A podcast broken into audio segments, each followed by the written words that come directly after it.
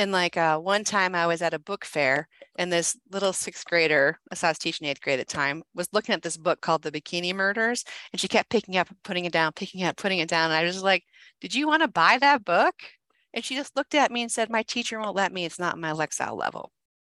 And I was like, honey, if you mm-hmm. want to buy that book, buy that book. Here's my room number. If you hate it or can't read it, I'll buy it off you. How about that? and and it turned out that that child was actually the child of the school psychologist. Like, I didn't know who that was at the time.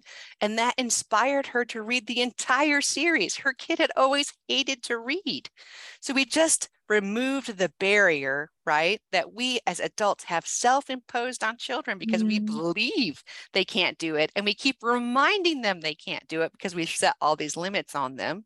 Why don't we just flip the conversation and look to empower them or inspire them to do the things they never considered they could do? What would that do?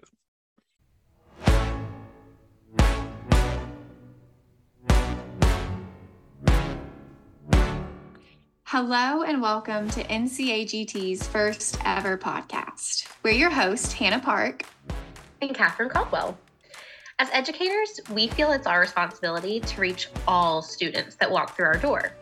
However, we realize that every year there are children in our classroom that we feel are put on the back burner because we lack the resources, knowledge, and support to provide for them everything that they need and rightfully deserve. Often these learners are eventually referred to as being gifted, but the problem with that is there's no universal definition of what it means to be gifted, which leads to a whole lot of confusion and a whole lot of inconsistencies. So knowing that we're not the only educators who feel this way, we've decided to work in tandem with N C A G T to interview entrepreneurs, community leaders, stakeholders, and experts throughout the field of gifted education to uncover the truth about what it truly means to be gifted, spread awareness, and hopefully be an instrument of change. This podcast is for anyone who is seeking to learn more about gifted education, parents, educators, and learners from all walks of life. Our organization is committed to being an instrument of change. Today's episode is all about Doctor Danielle Sullivan. She is a passionate educator charged with supporting students, teachers, parents, and administrators with services, curriculum, and leadership in gifted education. With over eighteen years of experience both in the classroom and at central office, she brings a level of expertise to guide policy, practice, procedure, and professional development as an A I G coordinator for a public school system in North Carolina. She has presented at the National Gifted Education Convention, the College of William and Mary, at the North Carolina Annual Gifted Conference, and served as an educational consultant for districts around the state. She's also a board member of the North Carolina Association for the Gifted and Talented since two thousand twelve and now serves as the current president. I hope you enjoyed this episode as much as we did. It was such a treat. She brings such high energy and passion and excitement, and it left us both pumped up. So we hope you enjoyed this episode.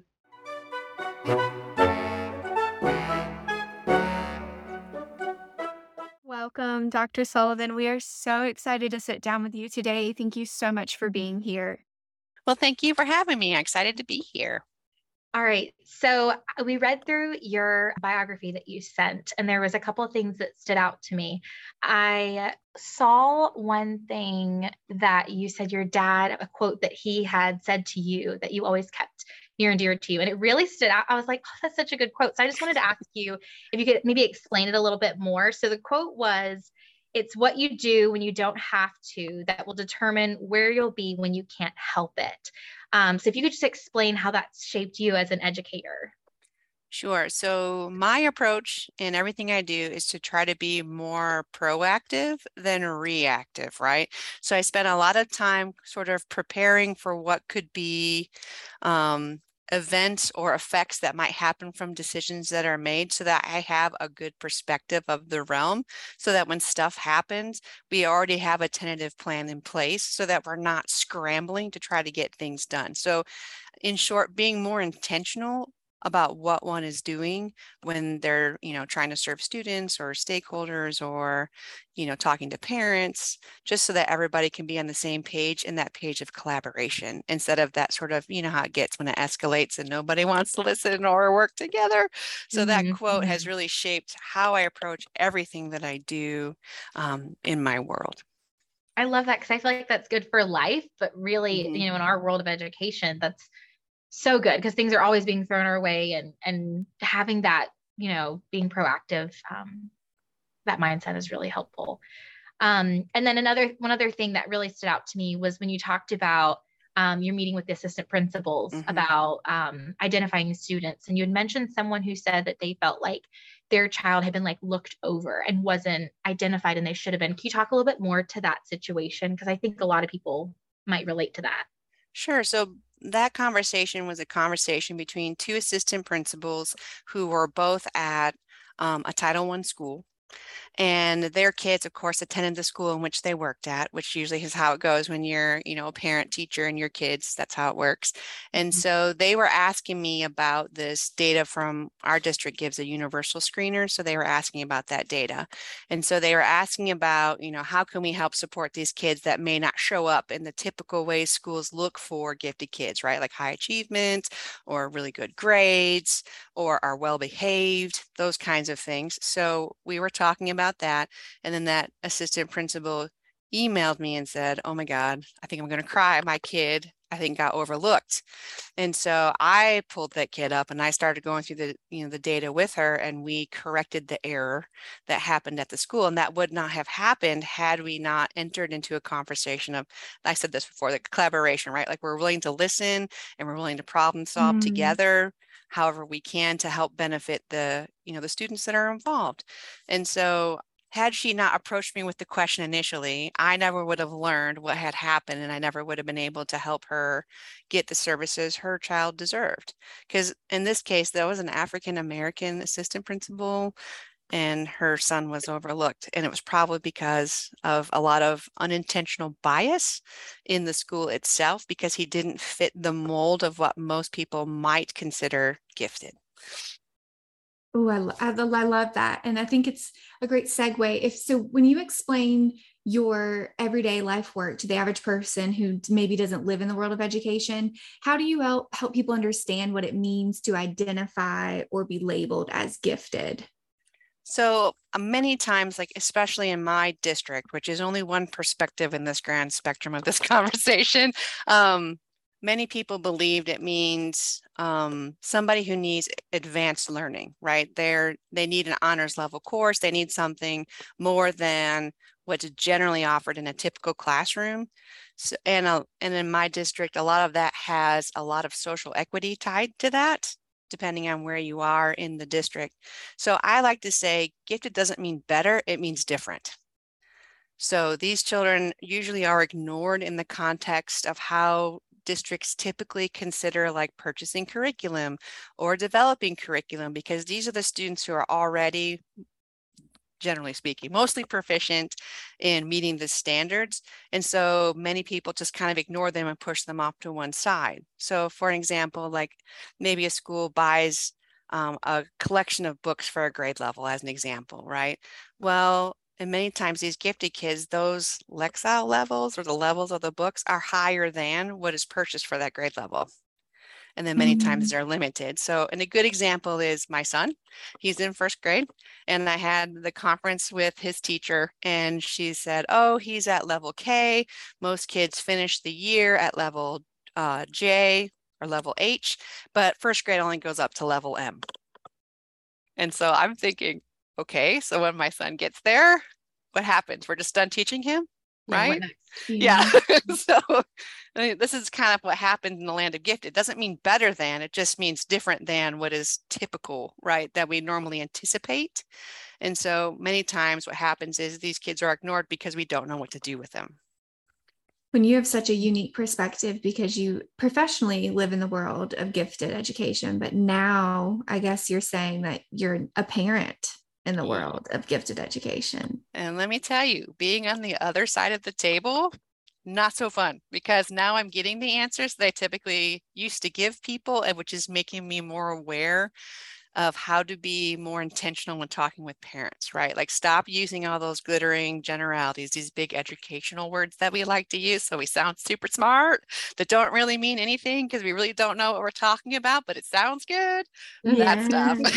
Oh my goodness, that's such a good point. It is a good point. It's a good perspective. Um, all right, so that uh, leads to our next question is, so when you share with people who aren't um, living and breathing in the world of education, um, how do you explain to them what N C A G T is and the significance of that organization?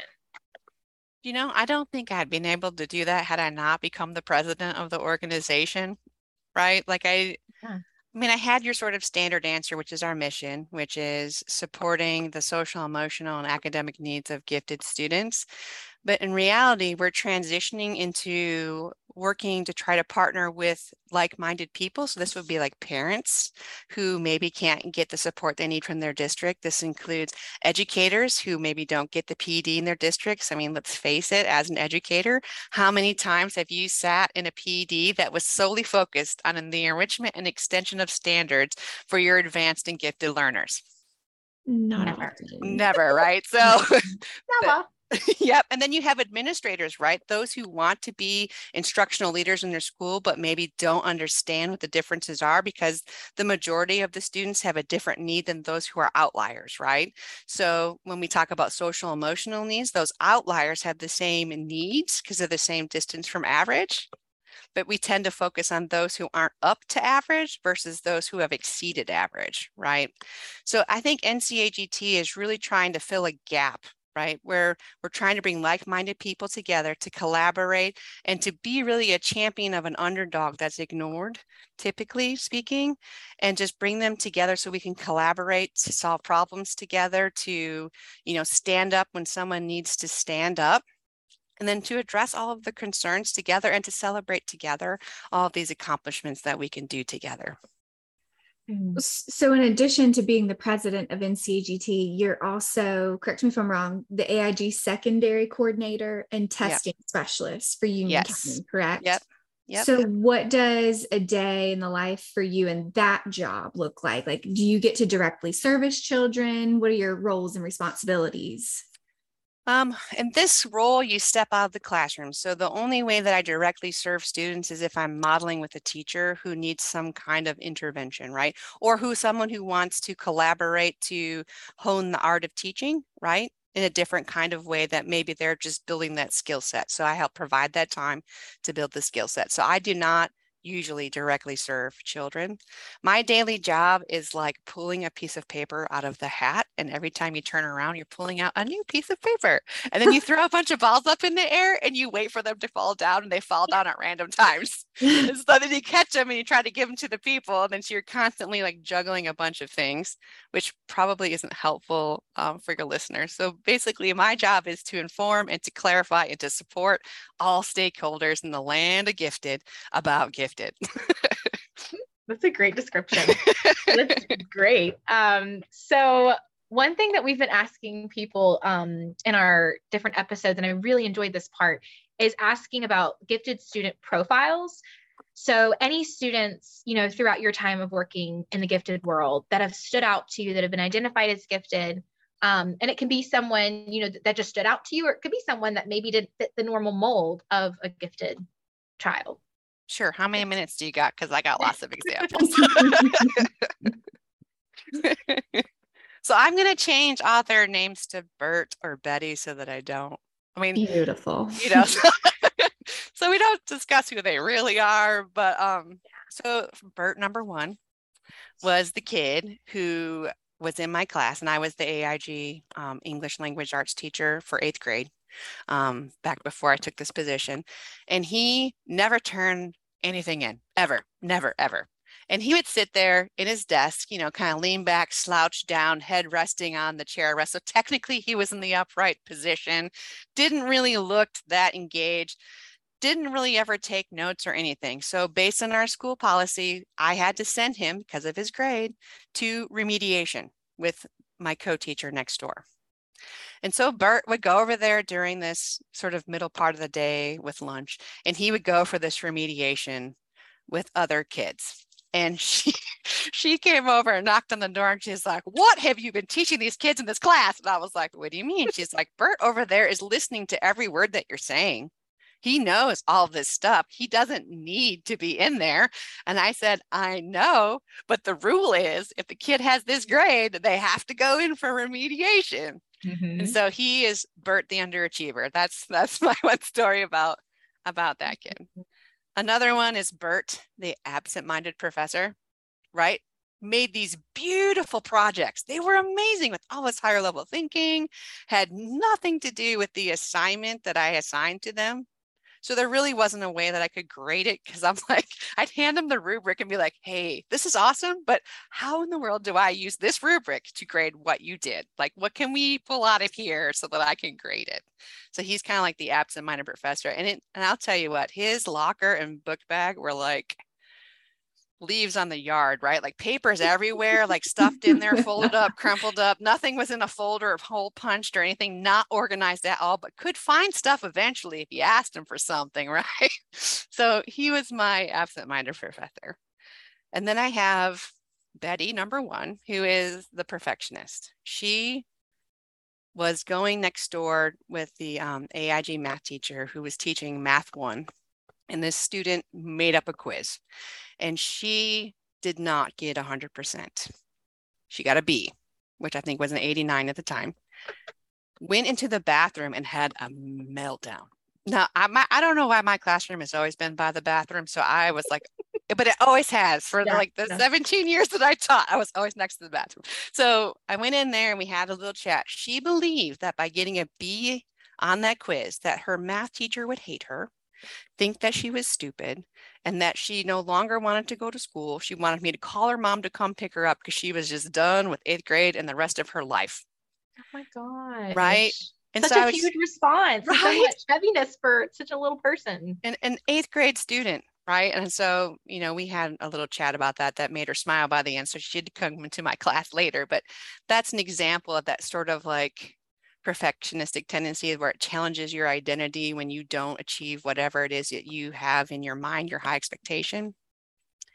And another one is Betty number two. She's the overexcitable, uh, emotional one. So um, for our listeners, I, if you've never been in a gifted classroom, it is like watching the tide, right? You're never sure which way it's going to go. And then it just goes there and you're like, okay, we're going to go with this. And so I had my kids working on Shakespearean plays, and each group had a different Shakespearean play. So this group had been together for a while. They were friends. They were doing Macbeth.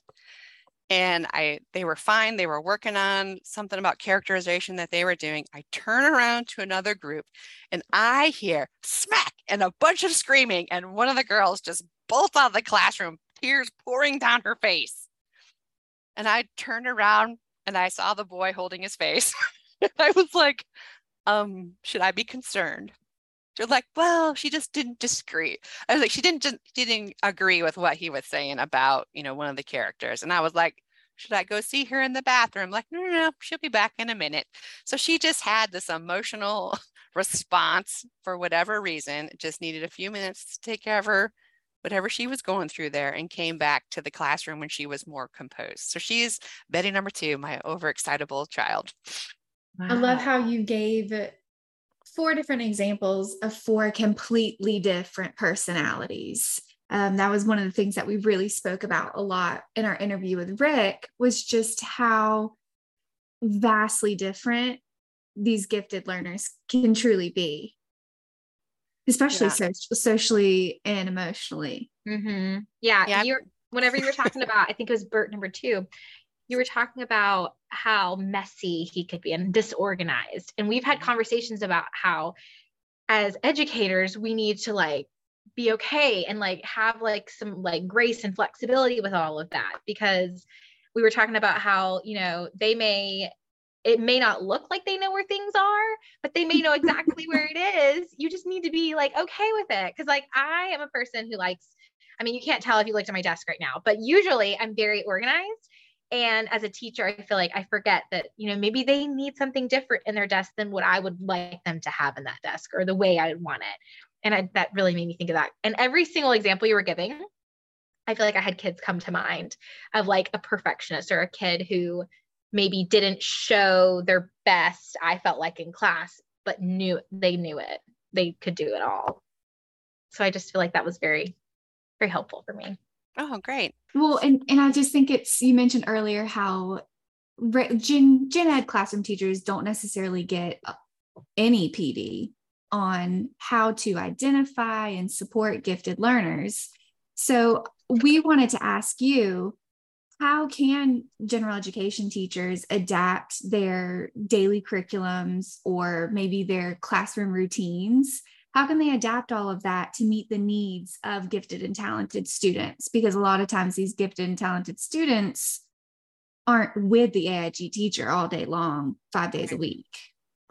Great question. So I'm going to preface this by saying this is probably not something a first year teacher could do, because your first year you're in survival mode, right? So um, for your listeners who are in that boat, cut yourself some slack. You do you, learn the curriculum, learn your niche, learn your craft, and then from there improve, right? So always be reflecting back to look at how can you improve for the next year. So that's okay. So we always start with baby steps. For our friends who are maybe more veteran teachers, you have things you are comfortable in teaching, right? And you do them a certain way. And maybe you were like me, that you kind of have the same sort of framework in place, but maybe you reinvent the wheel every year because you're just not happy with whatever, you know, is going on. So with that in mind, it's important to, one, know where your students are. If you don't know what your students already know, then you're teaching for the sake of teaching without considering what the students need to learn. So you need to know, where are they? So pre-assessments is something. And when I say pre-assessments, I don't mean give them another test, because I don't know how many districts, but our district is very keen on benchmarking a lot with a lot of things. And with the recent, um, data coming out with this idea of learning loss, which some of that is adult constructed, I'm just going to say, right, um, is causing decisions to be made where we're focused on remediation. So with that in mind, as an adult, like, how many times do you love to sit down and do what you absolutely suck at? I'm just saying that that does not engage anybody in any yeah, kind of learning whatsoever at all. So we need to shift the perspective to what's your strength and how can I capitalize on that to help make your weakness stronger and more. When I say stronger, not more weakness, but make it as a, you know, more of a strength, instead of focusing on what you're terrible at. So you get disenfranchised with school. Now you hate learning and now you don't want to come anymore, right? We got to be intentional, and we have to even consider the unintentional learning that we're teaching our kids. So first thing is, know where your kids are. Second thing is, keep your instructional plan flexible. Like I mentioned before, teaching gifted kids is like watching the tide. If they are bored, they're going to act out. So more than likely, the gifted kids in your class may be behavioral problems, which we don't ever as teachers like to think of negative traits as being something that's thought of as being a positive, like gifted, right? A lot of times that'll come out in defiant behavior. A lot of times that'll come out with argumentative kids who are like, just let me teach it to everybody, right? Or the one, ooh, my favorite, this is my favorite one, who is always up there correcting every spelling error that you have or pointing out where you made yes. a mistake. Those kids, yeah. So those are kind of like quick, like just um, litmus tests, right? To see like, or ooh, a really good one too, the marker caps on your dry erase board. If you want to mess with gifted kids, you put the mismatched cap on the marker body. Or my favorite is point them in different directions. So they're not, so your markers aren't all pointed to the left or to the right. It's like a random assortment of things. Your gifted kids will get up and switch the caps, and they will put all of the markers so they are all facing the same way, or they will line them up in rainbow order, right? So they will try to make order out of chaos. That's another way you can kind of tell. Those are your O C D kids who have to have it a very particular way. Those are like, like your perfectionistic kids right there. That's a quick mm-hmm. test, right? So you gotta be flexible, because if you know what they need to learn, then you can flex your instructional plan to meet their needs. The next thing is to backwards design. So always plan with the end in mind. What is it you want your kids to know, understand, and do with that standard? And then you need to ask yourself, if you want to differentiate, would this be something all kids would be interested in? Should all kids be doing this assignment, and could all kids be successful in doing this assignment? If the answer is yes to those questions, it is not differentiated.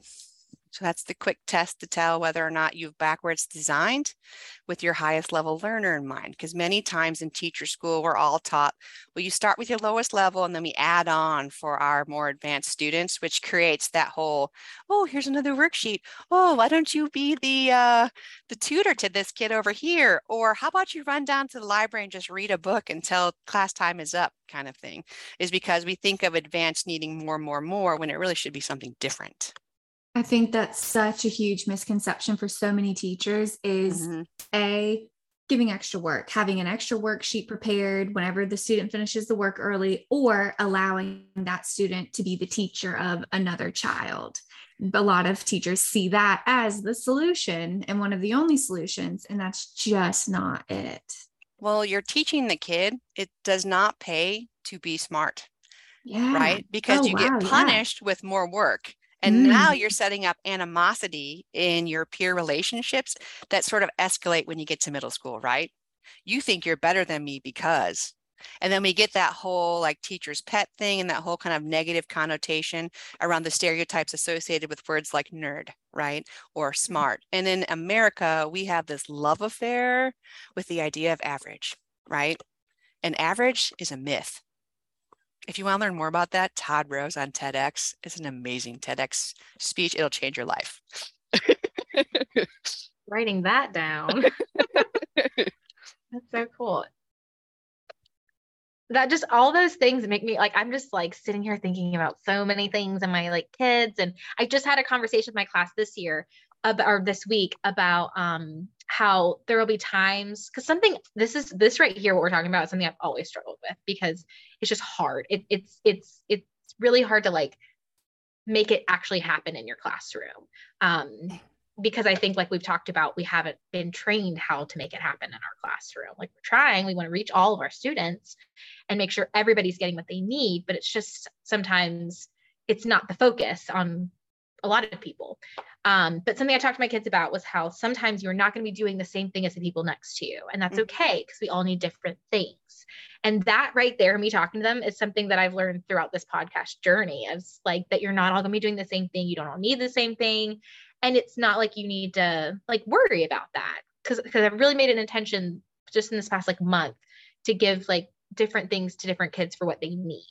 And we've been working really hard on like making that doable and sustainable and not running us ragged. Sustainable. Yeah. I'm super excited. Excited for you to take that first step on this journey. Like that is amazing. Yeah. It's exciting. And it makes me feel, and they're more, I feel like there's more engagement too. And like you said, they're not just getting more work, they're mm-hmm. getting different work. And that yeah. that's powerful for them. And another thing that helps too is to tell the kids why it's important, the why. Many times teachers assign things and it's the because I said so, or we have to master the standard because the state says so. Um, that never works to motivate anybody. Like, right. Like when you were a kid and your mom said, because I said so, what did you go do? Yeah, exactly what you told you not to do. But to answer your question, I don't really have a preference over the other. Um, just because right now with And my kid goes to school in a different state and they have different laws. And so my kid cannot be accelerated, even if we wanted them to. Like our only options would be private school or homeschooling, as an example. Mm. And really, families are limited by whatever the parents are savvy enough to either find out more about or learn about. And that's only if they know how to ask the right question, right? Because schools have intentionally set up policies and procedures for subterfuge, which means I make it so confusing that nobody can access this information. Therefore, we don't have to do anything different, right? And, and that's that's every school has done that in a way to kind of perpetuate what we've got going. And then we're surprised when the students don't do what we, you know, we expected them to do. Well, and that was another thing we were we were wanting to ask you about is because our hope for this podcast is that the listeners aren't just going to be teachers and educators, but parents too, so that they have a spot to learn how to advocate for their kids. Because like you just said, it's the it's just not very friendly and welcoming a lot of times when parents right. go in to advocate for their kids. So what should parents do if they feel like their gifted learners' needs are not being met? Like, what would be maybe the first step? The first step is collect the data to tell your story. And I can give you an example of this because I'm in it right now. The second step is don't get emotional about it. That that's really hard when, you know, you feel like you need to advocate for your kid and you're the only one, yet no one's going to help, you know, collaborate with you, right? Because you always get sort of that standard answer back, and that, which is the other way of saying we don't really know what to do with your kid, right? So by collecting data, Um, you are kind of putting together a collection of student work, right, to take into your teacher conference. Now, in elementary school, that's a mandatory thing. Um, teachers initiate that conference at least once a year, right? And you can say, look, you know, you start asking questions like, here's what my kid has done. How can you differentiate from my kid? And that leads to a bunch of sort of different kinds of questions. So an example would be my son broke his leg at recess about a month ago. And so he could not have that independence that he needed to return to school. So we got the pleasure of um, using what the school provided to us to teach him at home. Now, I'll give you a little background about my family. So my husband got in trouble in school because he never showed his work on math. This is a man who can calculate the interest on a car loan quicker than the dealership man can type it into the calculator. He's also the kind of man that if you flash him your credit card, he's memorized your number. Like, just has oh, an affinity wow. for numbers, right? That's like amazing. Loves them. Well, my yeah. son is not, you know, is an apple not so far from the tree when it comes to sort of like math. And so during this time when he was home, you know, I asked for work, thinking I was doing the right thing. And I got this manila folder of worksheets, a myriad of worksheets, so many worksheets, in which the teacher emailed and said, I didn't know that I used so many worksheets in my class until I had to copy them and put them in this folder for you. Right? Okay. So on these worksheets, this is my favorite one. It was, a, it was for the fall. So it's a pumpkin, and the pumpkin had dotted lines. So you cut it out into six different rectangles, and each rectangle had one equation on it. And this equation equaled up to ten, right? So you solve the equation, and then you would glue these pieces that you just cut out onto page number two to reconstruct this pumpkin. So my question is, did you even need to know how to do math to move the pumpkin picture from page one to page two? The impetus was, oh, if you get the right answer, then you'll be able to reconstruct this picture of a pumpkin that you just cut out, right? So you don't really need to use math in order to do this math activity. And then we had worksheet after worksheet of one through ten. Now, my son is into Yu-Gi-Oh, which is like this car- trading card game that has these monsters with this attack and defense of in the thousands and hundreds, in which you're multiplying and dividing depending on what the special rules are for the card. My kid also loves to own one side of the board on Monopoly and put all the houses and hotels and, like, you know, running out of money, charging you rent. So I just asked, hey, could you like maybe put another digit on these math problems to make it a little more challenging for him? And do you know what my answer was?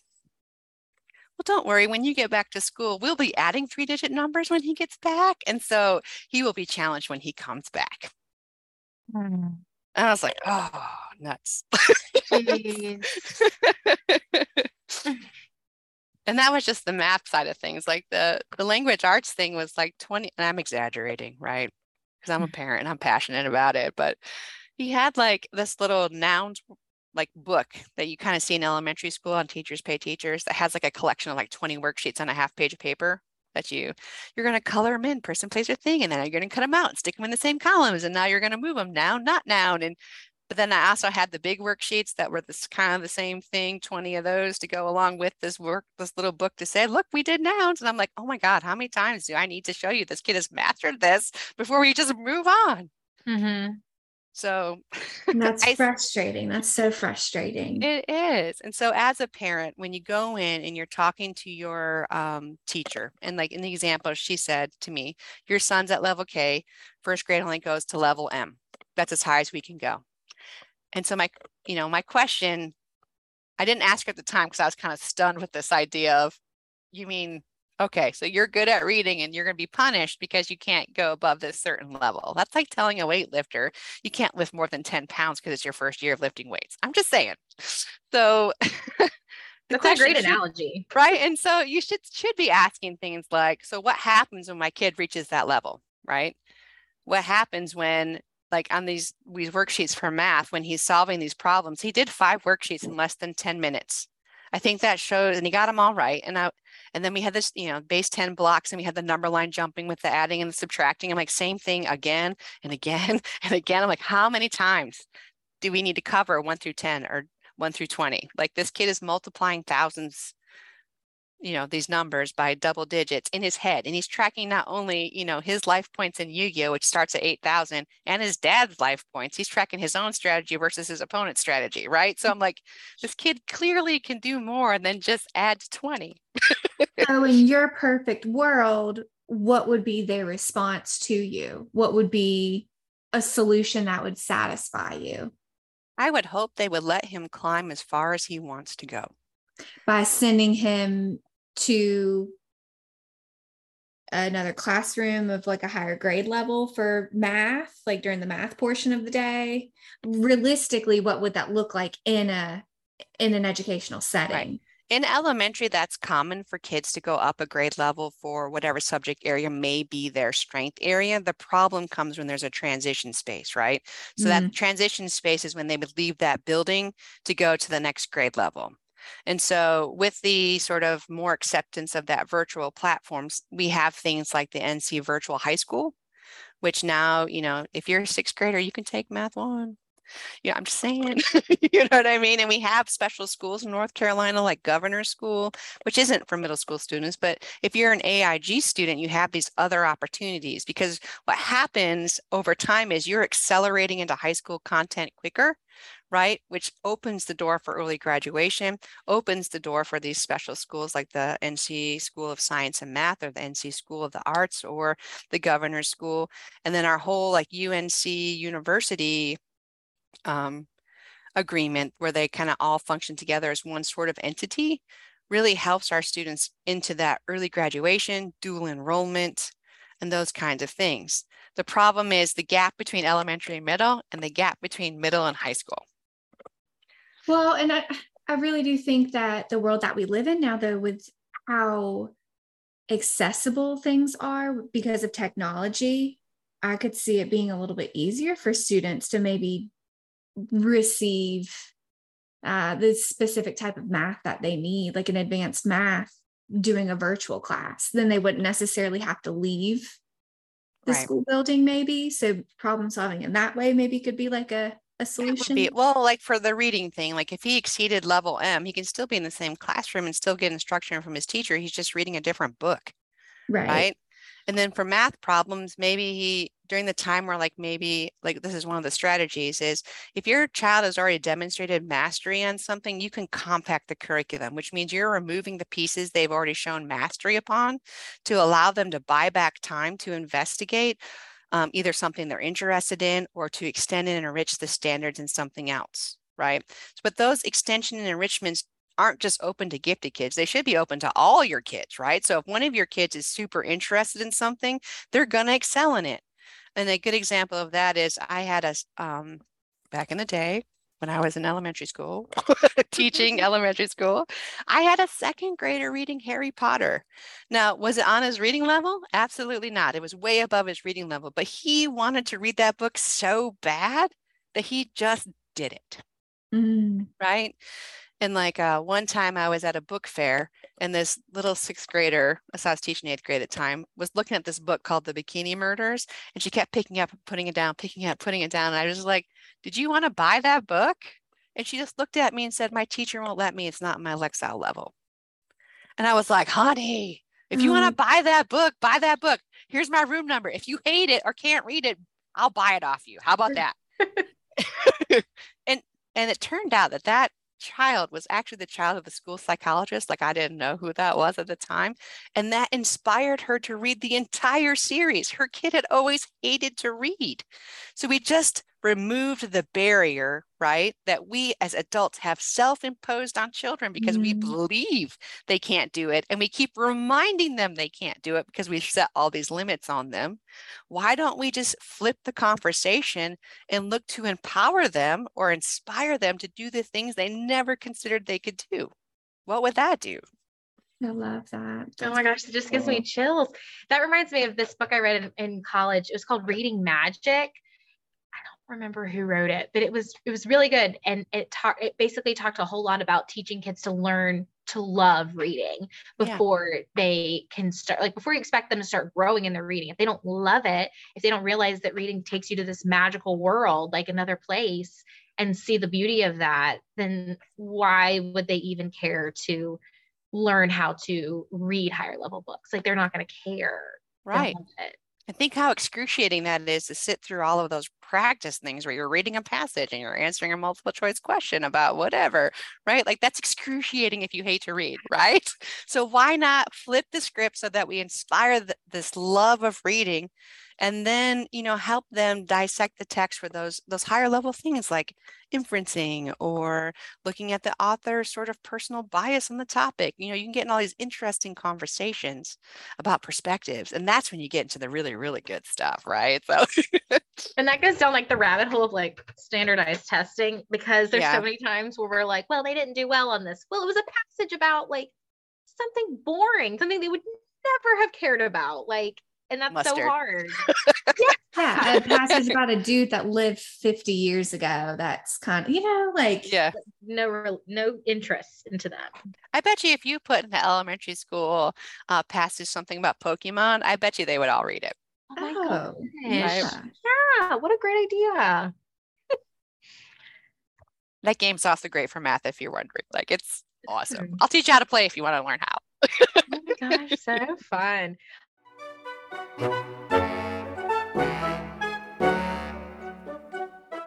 So, Dani, what instructional activities best develop complex processes such as evaluating and categorizing? So, when as a teacher, the more open-ended a question is, the more possible answers there are. And then you can get into the discussion with the children, having them categorize what this class thinks as to which one is the best answer. Or if you want to mess with math kids, you give them um, an equation where you have four wrong answers and you ask them which one's the most right, as an example. So you have them thinking about and applying the processes you've asked them to solve these problems, right? But it's in reverse. Look, you've inspired Catherine. She's writing this down right now. I just think of this group of kids who would like lose it with a question like that, but they'd love it. Right. And then another one, like if you want to go down the route of like fairy tales, this was something that um, Colin Seal talked about. He does the thinking like a lawyer stuff about Goldilocks and the three bears. Like, we never stop to question, like, Goldilocks is breaking and entering, right? So like the sort of legalities of what's going on in this process. You can really take this to higher levels with the stuff that we already have. It's just thinking about it in a different kind of way. So open-ended, inquiry-based. And if you want to see an example of a really cool uh, type of lesson, it's called inductive thinking lesson. You just Google Cult of Pedagogy, inductive learning. And there's a whole example there about how to do that type of thinking with figurative language. So basically you have your examples and you have some non-examples, and you ask the kids, what is the rule of these examples, like, right? So you're now comparing and contrast, and what do they have in common to be in each list, and what's the rule that creates both these lists? And then you add extra examples that will be where most of the kids' sort of misconception would, would be about whatever your concept is, and more non-examples, and you have them rethink their rules. So they discover what the rule is and understand why the rule is a rule instead of you just delivering a rule, right? So for example, nouns. Worksheets aside, you could say a noun is a person, place, or thing. Well, you could have your examples of nouns, right? And you'd have your non-examples of nouns, and you'd ask them, what's the rule for these words? And then add some more, right? So now kids are constructing that idea that a noun is a person, place, or thing, not you just delivering it to them. So they're engaged in the learning, they're doing the lifting and the thinking to develop their understanding. And then they're even mapping their own schema versus you just delivering a piece of information for them to memorize, as an example. Um, another, if you want to Google some like research-based strategies, those are some things you can Google, but TABA is a really well-known one for um, categorizing information. This is where you might take, um, I've seen a teacher do this with vocabulary words, take all of their vocabulary words and have them categorize the vocabulary words into categories, and then have them go back and then recategorize them so they have less categories. So you gotta think about how these words work together or don't work together, or how you're doing them. You could also do that with like the classification, Uh, classification system of like the phylums of the animal kingdom, right? So you just give them a bunch of cards with a bunch of different animals, and then you're like, okay, now you categorize them, and then you like, how did you group them? Okay, now if you have to regroup them so that you don't have any like leftovers or the other pile, right? Or the we this is our everything pile, because kids will do that too, right? Put them all in one pile. I'm like, yeah, we're done. Woo. The challenge you're thinking, then recategorize those back into different projects, and then say, okay, so what what are some of the rules that we came up with? So again, it's still inductive thinking. It's just a different way of using longer lists of things that are like kind of your content vocabulary words, or they could be your science words or your math concepts, or maybe your social studies, um, like social concepts that might be in there as another way to do that. Another one is Paul's Wheel of Reasoning, which kind of walks you through almost like a scientific process of problem solving. So it's a nice system for kids to kind of check off where are they in this process, because at any time, if you find that you've made an error in your logic, you're going to back up, right? Back up to where you made the mistake so you can self-correct, which is invaluable when it comes to being a lifelong learner, right? When you can learn to self-correct and then, you know, go on through the process again. So those are some of the, the ways that one can do that. Those are beautiful, beautiful, beautiful. Uh, you mentioned um, Think Like a Lawyer with the, the fairy tales, the Goldilocks and the Three Bears. One of my favorite things that I've done so far this school year in my advanced reading class is having them almost create like ethical report cards for some of the characters in the book, where they had to go through and look at kind of like their actions and their decisions and their choices and their personalities of who they are and how they're treating other people. And they got to be the teacher and grade them by their ethical choices that they had made. And it was oh, really cool. Interesting to see them go in and do that. I had a lot of fun. And, and then the discourse that happened when they disagreed with one another, how that point of view of how people are viewing this same situation differently. And then you're teaching them to respectfully disagree and have a conversation about it. That was one of my favorite things. things. Yeah. Have you heard of Edward De Bono's Thinking Hats? No. Uh-uh. It's a more structured approach to different perspectives, because gifted kids always assume they're right and that is the end of the story, right? Like they don't understand that there's holes in their thinking. So that's why they never ask questions. So you can capitalize on that as a teacher, and Thinking Hats is one of those things. Thinking Keys is another one. Uh, my favorite one is Depth and Complexity, but that's a whole nother thing all by itself. But Thinking Hats is, I think, seven or eight different colored hats. And you can just Google De Bono's Thinking Hats and you can find a thousand and one like lists of what it is. But like one hat is just the facts, right? One hat is the pessimist. Everything is wrong all the time. It'll always be wrong. You have the optimist. Yay, it's always going to be right. It's going to be awesome, right? And then you got a green one, a blue one, and a red one. So each one is a different perspective. And when you have kids sort of like maybe start in a group where that group is all the same color and they analyze a piece of text, or maybe you're looking at some kind of social issue in social studies, or maybe it's some kind of piece of science you're learning about or whatever. And then you jigsaw them. So you've got one color hat per group. That collaborative conversation Conversation is going to yield so much more learning than what the teacher could do with stand and deliver notes. I love that. I'm teaching point of view right now, so my wheels are just turning as to how I can, what I can do next week. I'm- I think you're going to love it. Like it's super, like you can just put a piece of construction paper in the middle of the table so they know what color they are. Or you can just, at their middle school, you just tell them. Or hand them a marker with the wrong color cap on it. You know, whatever you like to do there. I've seen them virtual. That's the thing is oh, okay. taking these, and but it's still possible. There's definitely, you know, breakout rooms and yeah. jam boards and all kinds of things that I can use. But uh, that kind of adds like another layer of thinking and planning. So each breakout room could be its own color, right? Yeah. Oh, and yeah. Then, and if they had a slide deck where they, you know, get that on their screen before they go into the breakout room, or use the jam board, you know, whatever for each, you know, each one has their own board, then yeah. So that collaborative piece, when you jigsaw them and then you come back to a large group discussion, mm-hmm. that's where you're going to get that shared inquiry into, which is that higher level thinking, right? That synthesis of information to create new ideas. Um, that's when the magic happens. It's beautiful. I'm Catherine, I'm imagining Lexi editing this, and she's going to be listening. Uh, Le- Lexi is the person who helps us edit the podcast, and I know she's going to be just eating this up. She loves. Well, hey, Lexi.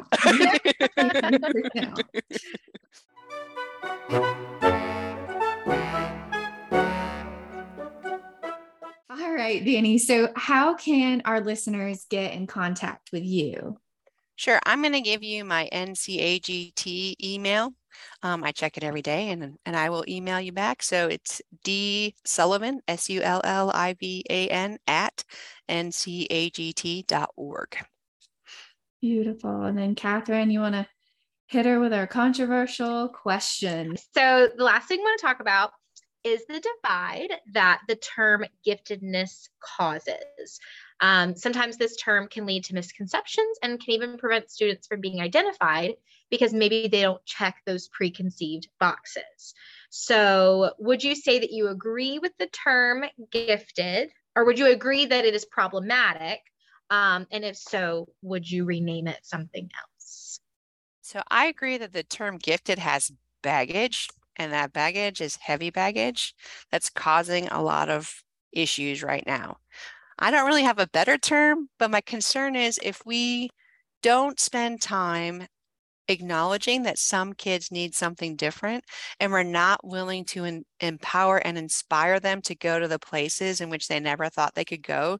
It doesn't matter what kind of term that we have or what we call it, because we are just catering to this love affair of average, where we should be looking at our outliers and investing in our outliers, because those are going to be the ones, right, that come up with these outside the box whack-a-mole ideas that are somehow going to change the world for better or for worse. Right? Depends on how that goes um, in the future. And we're not willing right now to embrace this notion that some kids need something different.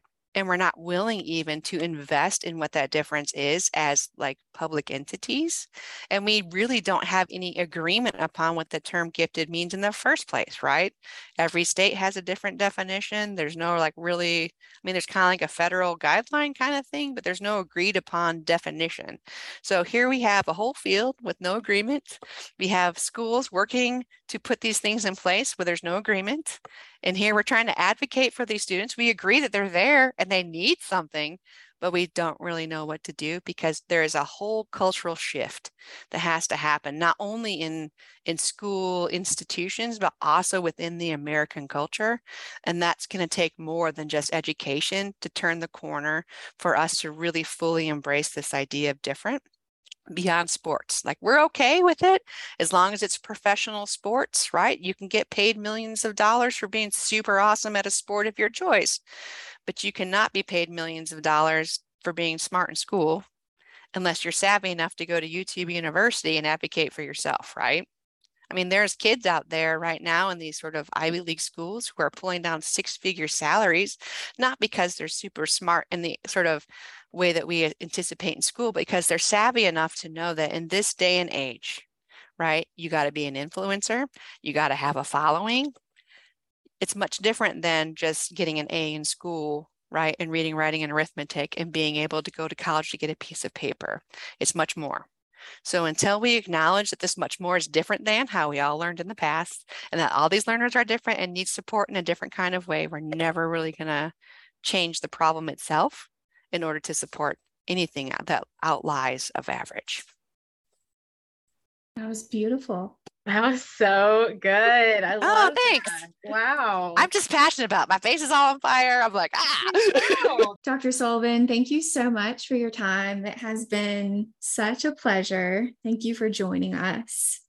Oh, I, beautiful. I'm like, I'm tickled pink just to be invited, and I'm willing to talk to anybody and everybody about gifted. So thank you for inviting me, ladies.